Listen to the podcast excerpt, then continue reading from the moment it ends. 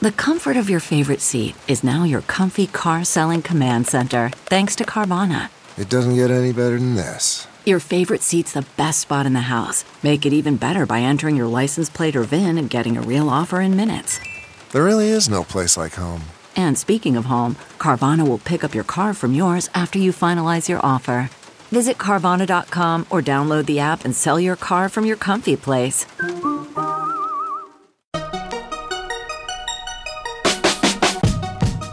Welcome to the Techmeme Ride Home for Monday, March 15th, 2021. I'm Brian McCullough. Today, Stripe, by some measures, has become the most successful Silicon Valley startup of all time with their recent raise.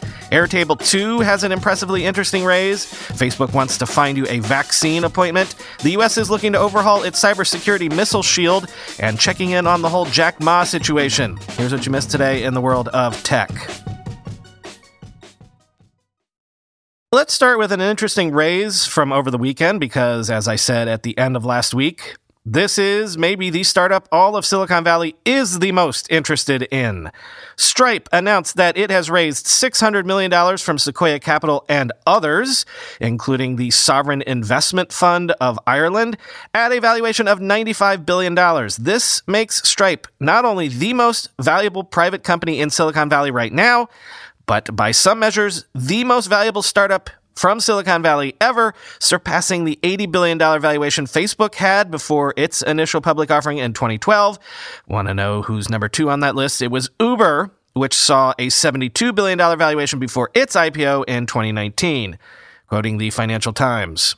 Stripe has also leapfrogged Elon Musk's rocket company SpaceX, which briefly became the largest venture backed company in the US after investors gave it a $74 billion valuation last month.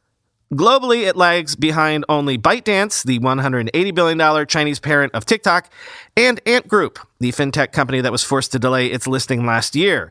Founded in 2010 by Irish brothers Patrick and John Collison, now aged 32 and 30, Stripe's valuation has almost tripled in less than a year surpassing those achieved by Facebook and Uber before they went public. The company's rising valuation reflects a boom in e-commerce and digital payments activity that has boosted the values of listed rivals such as Adyen and Square, as well as Checkout.com, a London-based payment startup that was valued at $15 billion in January. Stripe has ridden the wave of e-commerce growth with more than 200,000 new companies in Europe signing up to the platform since the start of the pandemic. John Collison said its systems handled almost 5,000 requests a second in 2020, including payments, refunds, customer data checks, and other queries to its application programming interface.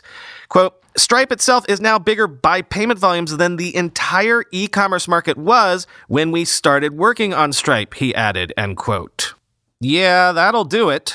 Potentially taking a small slice of every transaction in a growing market that maybe has no ceiling, that can get people excited.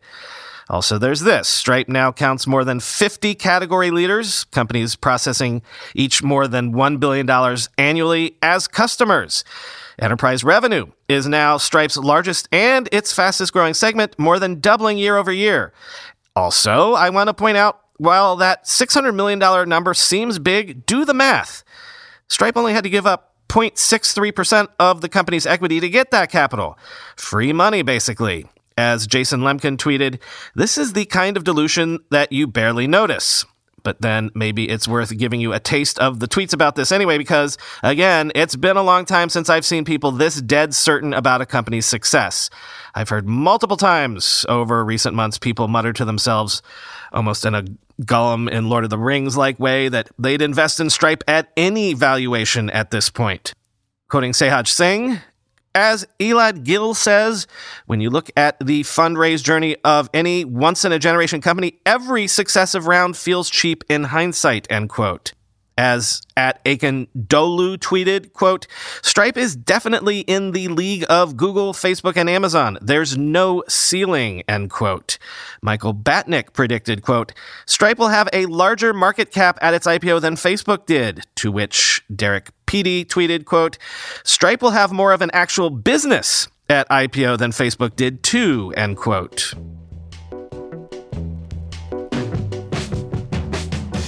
Also, a very interesting raise.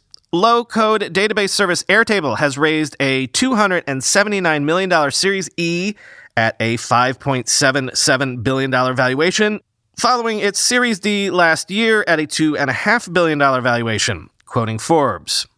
Airtable is a slick, cloud based spreadsheet, and robust relational database with a twist. Its no code product lets you build and customize software without deep programming skills. As I've written before, it feels like a turbocharged Google Sheets, but has the computing chops to run companies with thousands of employees. Recently, Airtable opened up its API to allow outside developers to create apps and functions that run on its ecosystem, much like how independent companies build apps for Apple's App Store. Airtable's software has thrived in the current COVID remote work environment. Its product lets teams create software to collaborate, manage projects, share and catalog critical data sets, content, and information to employees worldwide. More companies are doing just that. Airtable is built on a freemium model, giving away basic functions gratis and offers more powerful products via subscription and enterprise plans. Today, more than 250,000 companies use Airtable. The number of paying enterprise customers has grown nearly 350% over the last year a rate twice as fast as the subscription growth for lower tiered plans. Quote from the investor lens, the corporate growth signals there's so much more room for us to grow, says CEO Liu, especially as we start aggressively investing into enterprise products, focus on enterprise needs, build out our sales and marketing engine, end quote. Airtable represents a fundamental shift in how software can be used and created, says Neil Mehta, the founder of Greenoaks Capital, who initiated the Series E round. Quote, its software can penetrate an infinite number of use cases across the modern workforce, end quote. Mehta says he is also impressed by how Airtable quickly spreads throughout companies by word of mouth without spending much effort on money or sales. He says it's typical to have one department say marketing or accounting, start using Airtable, and soon the entire company will adopt the software, end quote.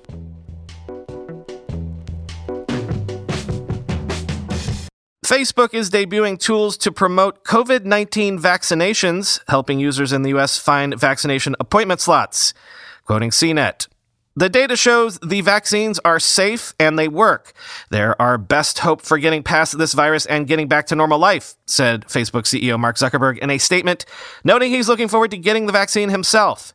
Facebook users in the US who visit this online information center will also have access to a new feature available in 17 languages that displays a map of nearby places that offer the COVID 19 vaccine when they search for a city. The locations are provided by Vaccine Finder and contains the place's contact information, hours of operations, and a link to book an appointment. Facebook teamed up with Boston Children's Hospital to build the new feature. Facebook says it's also partnering with health authorities and governments to get people registered for vaccinations through notifications on its messaging service, WhatsApp. The social network said governments, nonprofits, and international organizations have sent 3 billion messages about COVID 19 to people through WhatsApp's chatbots, end quote.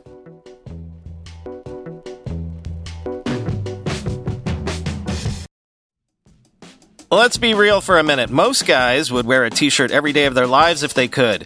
The problem is that most t-shirts are not acceptable to wear at work or out on a hot date night.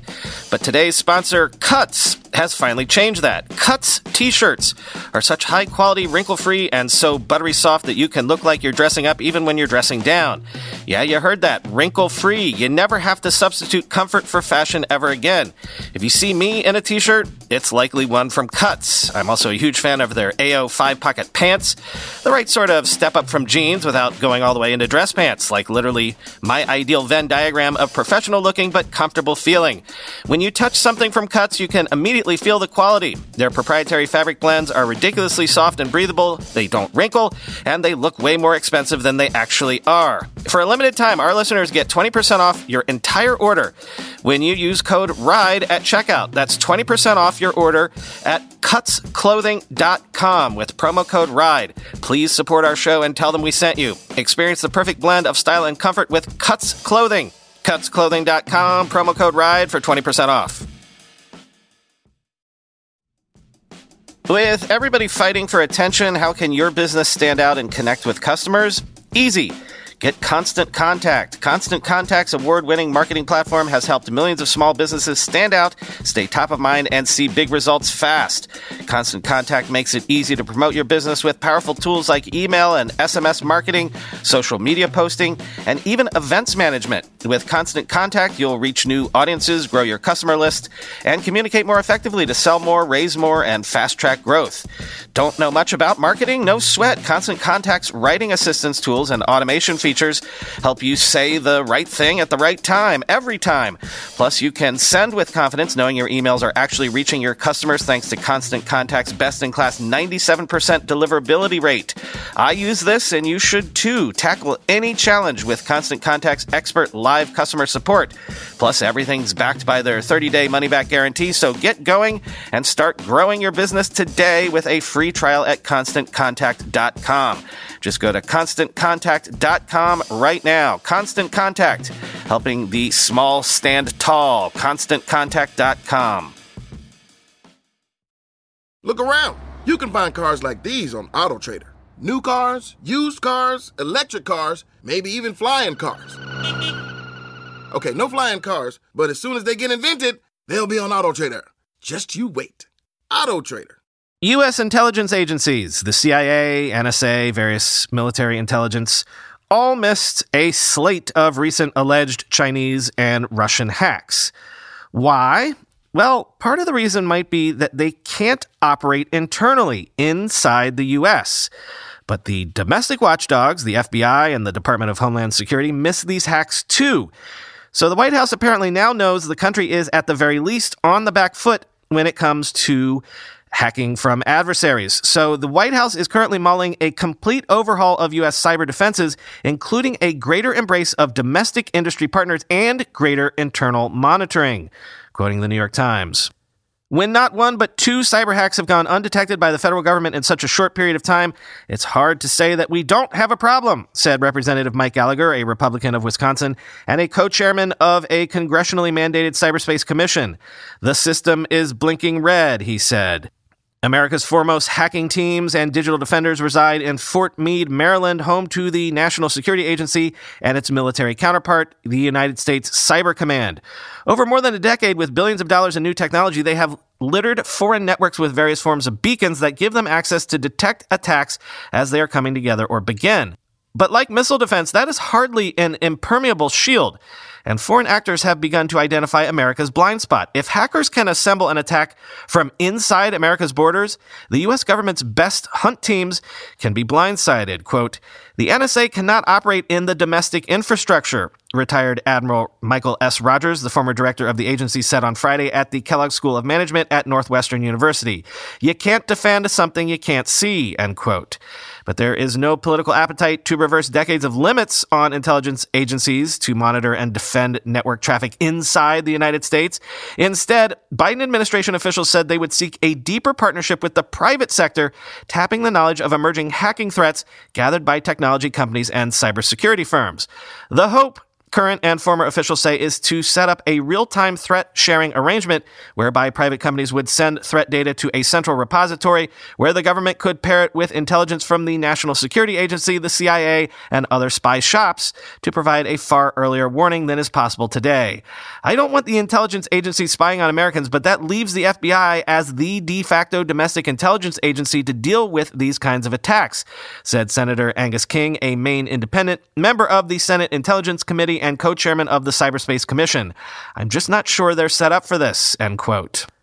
There are other hurdles as well. The process of getting a search warrant is too cumbersome for tracking nation state cyber attacks, Mr. Gerstell said. Quote, Someone's got to be able to take that information from the NSA and instantly go take a look at that computer, he said. But the FBI needs a warrant to do that, and that takes time, by which point the adversary has escaped, end quote.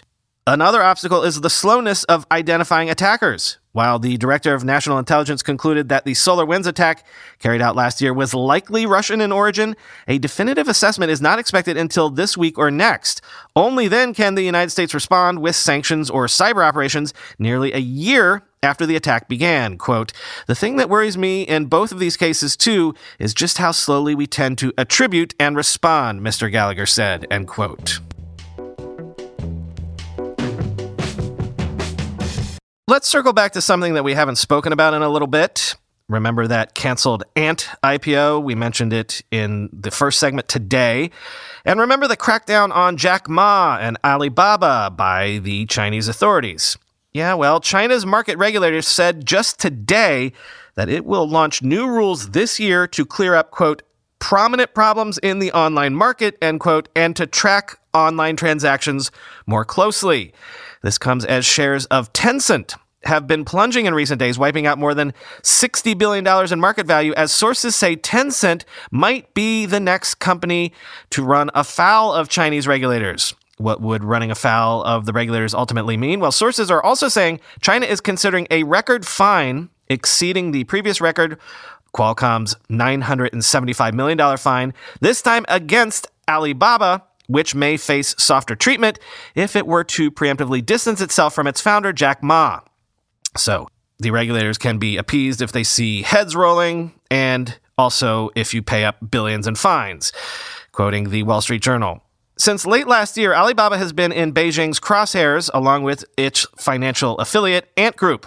Regulators have come down hard on Ant, which they consider a risk to the financial system, forcing it to make changes that will severely hamper its prospects. Alibaba, though, appears destined for softer treatment. Officials familiar with Beijing's thinking said regulators don't want to crush a technology powerhouse popular with both Chinese households and global investors as long as it disassociates itself from its flashy and outspoken founder and aligns itself more closely with the Communist Party. Those people said Alibaba also will be required to end a practice that has been dubbed Er Zhuan Yi, sorry for the pronunciation, it translates literally as choose one out of two, under which regulators believe the tech giant pushed certain merchants who sold goods both on Alibaba and its rival platforms, including JD.com. The precise remedies Alibaba will have to take likely will be hammered out only after a decision is announced, according to one of the people. In addition, regulators are weighing whether to require Alibaba to divest itself of some assets unrelated to its main online retailing business. Once final, measures against Alibaba will need to be approved by China's top leadership, end quote. Now, as we said when this all first went down, does this mean startups will have to think differently about doing business in China? And I mean specifically Chinese startups inside of China. As Bloomberg notes, the crackdown on Jack Ma risks backfiring on Chinese President Xi's master plan for Chinese tech to take over the world. Quote, the abrupt fall from grace of the Alibaba founder has cast a chill over parts of China's technology sector, according to local entrepreneurs and venture capitalists, even as Xi prepares to pour trillions of dollars into making the country self sufficient in everything from semiconductors to software. One startup founder in Ma's home province says he no longer aspires to Alibaba sized success, fearing the risk of unwanted government attention. Another says he's stopped speaking in public and plans to focus on expanding his robotics business overseas. A venture capitalist who's backed dozens of startups says the Ma saga will make entrepreneurs less aggressive, especially those who compete against state owned companies. All three requested anonymity to speak freely about a politically sensitive subject. Quote, the Jack Ma incident could be a turning point for China's tech sector, says Rebecca Fannin, founder of research group Silicon Dragon Ventures, end quote. Finally, today, one thing that has sort of been in the background the whole time Clubhouse has been a story was that before Clubhouse let you into Clubhouse, you had to give them access to your contacts. And people were like, why do you need my contacts? This is why when listeners ask me for invites to Clubhouse, I was hesitant to do it. Because even though I love all you folks, and I'm sure you are all great people as proven by your good taste in podcasts, I'm also not in the habit of giving out my personal cell number to dozens of strangers at a time.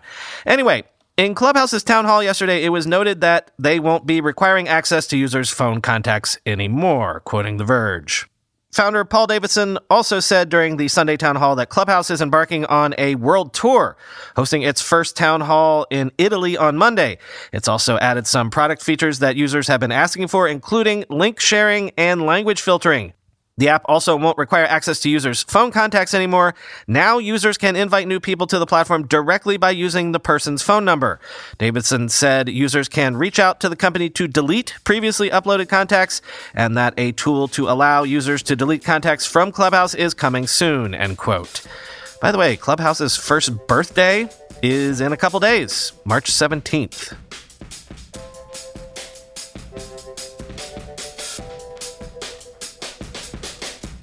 Everybody, tonight on Twitter, At 9 p.m. Eastern, 6 p.m. Pacific, Chris and I will be doing another Techmeme Ride Home after show experiment, this time on Twitter Spaces. So, in theory, if you follow Chris and or I on Twitter, you should be able to come into the space and join us in real time.